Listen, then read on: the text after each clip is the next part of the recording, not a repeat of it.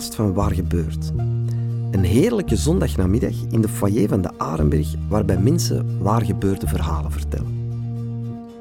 Voor deze aflevering stappen we de teletijdmachine in naar het jaar 1989. Een fenomenaal en uitzonderlijk jaar. 1989 is het jaar waarin Paul van den Boeinans een fatwa uitsprak over Patrick Hamers. Ayatollah Khomeini ontvoerd werd door Salman Rushdie. Een man in een wit hemd op het Tiananmenplein voor een tank ging staan. De fabeltjeskrant stopte en, na massale protesten, de Berlijnse muur werd gesloopt. Maar naast al die grote dingen gebeurde er nog iets anders dat jaar. Sylvia van Deurzen werd dat jaar beroemd. De titel van haar verhaal is De Verdwijntruc. Het verhaal dat uh, ik uh, jullie wil vertellen uh, gaat over mezelf. het is heel belangrijk dat ik dat erbij zeg, omdat ik eigenlijk mezelf heb moeten overtuigen dat dit verhaal werkelijk over mezelf gaat. Omdat mezelf of het zelf mij zo vaak door de vingers glipt, waar dan ook nog bij komt dat uh, de scheidingslijn tussen realiteit en fantasie in mijn leven zo vaag is dat ik echt heb moeten nadenken of het, dit verhaal wel echt over mezelf ging. En dat ik niet mezelf een persoonlijkheid had toegemeten dat ik eigenlijk niet was. Maar op mijn twaalfde was ik beroemd. Ik was zo, ja, ik was zo beroemd dat iedereen in mijn kleine dorpje mij kende. Uh, maar ik was ook zo beroemd dat als ik aan de kust ging wandelen, dat ik daar handtekeningen uitdeelde aan toevallige eh, passanten. En dan zette ik mijn naam en dan zette ik daar een hartje onder. En dat was mijn boodschap aan de wereld. Liefde. Uh, nu, hoe is dat zo gebeurd? Uh, ik ben eigenlijk beroemd geboren. In mijn kop. dus uh, ik kwam eigenlijk van een andere planeet. En ik kwam dan op deze aarde om de mensheid te redden. Dat was mijn idee. Uh, maar in de realiteit werd ik geboren in een heel klein dorpje uh, in Limburg. Uh, in een voetballersfamilie. En uh, in een voetballersfamilie is de hoogste religie voetbal. maar op mijn negende had ik een lerares en uh, die lerares was fantastisch, dat was echt mijn heldin. En uh, zij tekende altijd op het bord. Dus als wij in de klas kwamen, had hij altijd een, een tekening op het bord gemaakt met elfjes en feeën. En dat was zo fantastisch. En zij heeft uh, tegen mij gezegd dat ik mooi kon zingen. Dat was de eerste keer dat iemand dat tegen mij gezegd had. ze zei, je zingt met hart en ziel. En ik vond dat zo mooi. En uh, dus vanaf dat moment zong ik altijd. Dus thuis in mijn kamer oefenen. En um, dan was er een moment dat ik op tv zag uh, eh, VTM. Dat, uh, de VTM, dat stond bij ons thuis op. En dan zag ik daar de Soundmix Show. En dan kon je inschrijven, dat was in 1989, de eerste Soundmix op VTM. En uh, ik was 12 jaar. Uh, dus je kon je inschrijven en dan kon je een superster worden. Dus ik, oh, daar moet ik bij zijn. Dus ik heb een brief geschreven. Uh, en ik was dan ook met theater en zo bezig. Dus ik had net Shakespeare gelezen. Dus ik schreef dan op die brief... To be a superstar or not to be a superstar... I'm gonna be in your show. Zo begon ik dan die brief. En dan uh, kreeg ik dus... Uh, mijn onkel die had een uh, radiostation in het dorp. En dat noemde Radio Minerva. En eh, die had dan het lumineuze idee, uh, had een nummer voor mij dat ik moest zingen. Uh, en dat was Ben van Michael Jackson. En wow, ik vond dat prachtig, dus ik oefen dat thuis. Ik heb die brief geschreven, ik krijg telefoon. Ja, oké, okay, kom maar op auditie. bon, ik ga op auditie. Um, ah, er was één probleem. Je mocht eigenlijk alleen maar meedoen aan de Soundmix Show vanaf 15 jaar.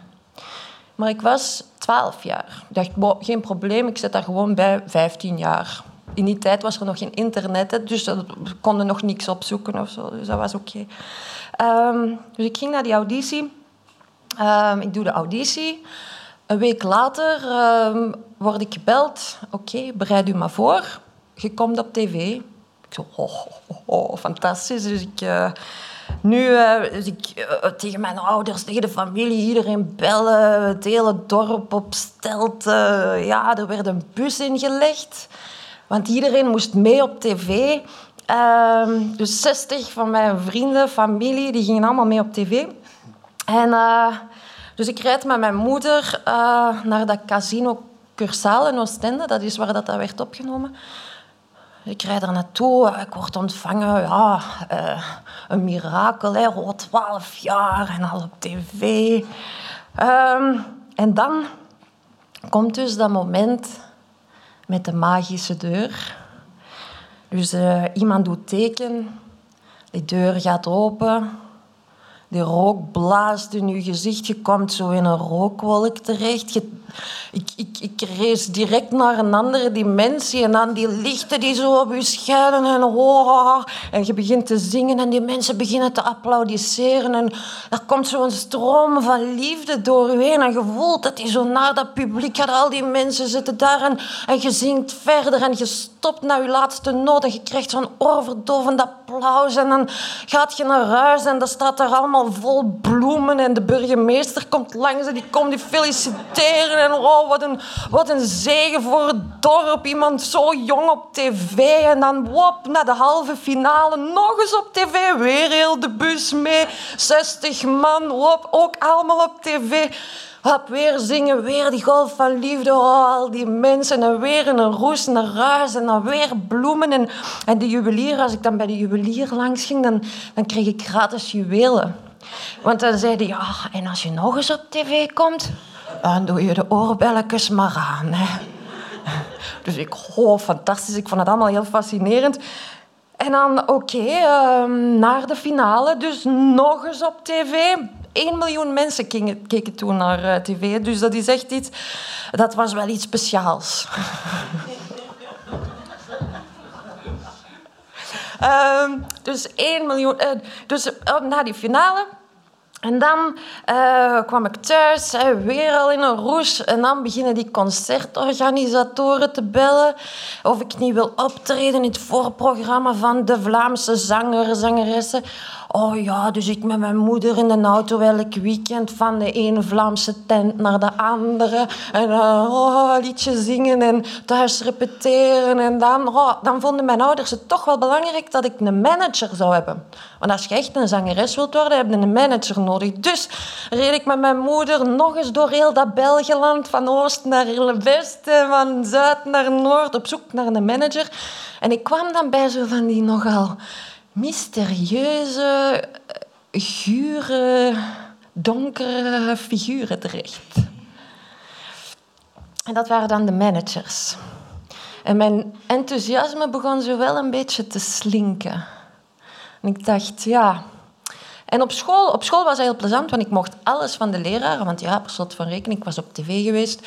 Maar die leerlingen vonden dat niet zo plezant. Dus die begonnen mij zo wel wat te treiteren. Ik was ook heel verlegen.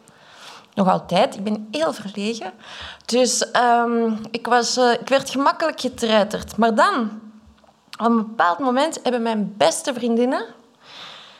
Mijn beste vriendinnen hebben gezegd dat ze niet meer met mij wouden omgaan, want ze vonden mij toch te raar. En dat was echt... Mijn hart brak. ja. Mijn hart brak omdat dat is het ergste dat u kan overkomen. En uh, dan reden wij weer eh, naar zo een of ander mysterieus guurfiguur uh, dat zichzelf manager noemt. En die zei tegen mij dat hij zou bepalen wat dat ik zou zingen, welke tekst. En ik kon niet zelf bepalen welke teksten dat ik zou zingen. En toen heb ik tegen mijn ouders gezegd uh, dat ik met dat hele circus stopte. Ik heb gezegd, ik ben op zoek naar wijsheid in het leven. En dat ga ik in de Vlaamse showbiz niet vinden. En dan hebben ze mij gezegd dat het heel arrogant is voor een twaalfjarige om de Vlaamse showbiz zo in twijfel te trekken. En dat geld dat ik verdiende, dat ik dat ook wel kon vergeten. En op dat moment heb ik mezelf uitgewist.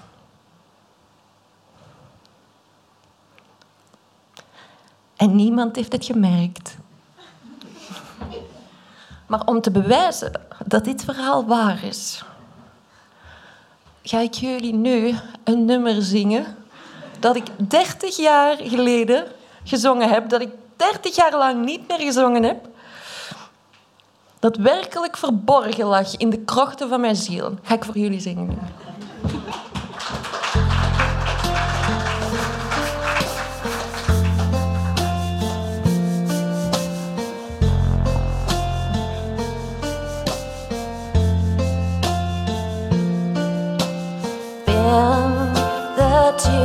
us need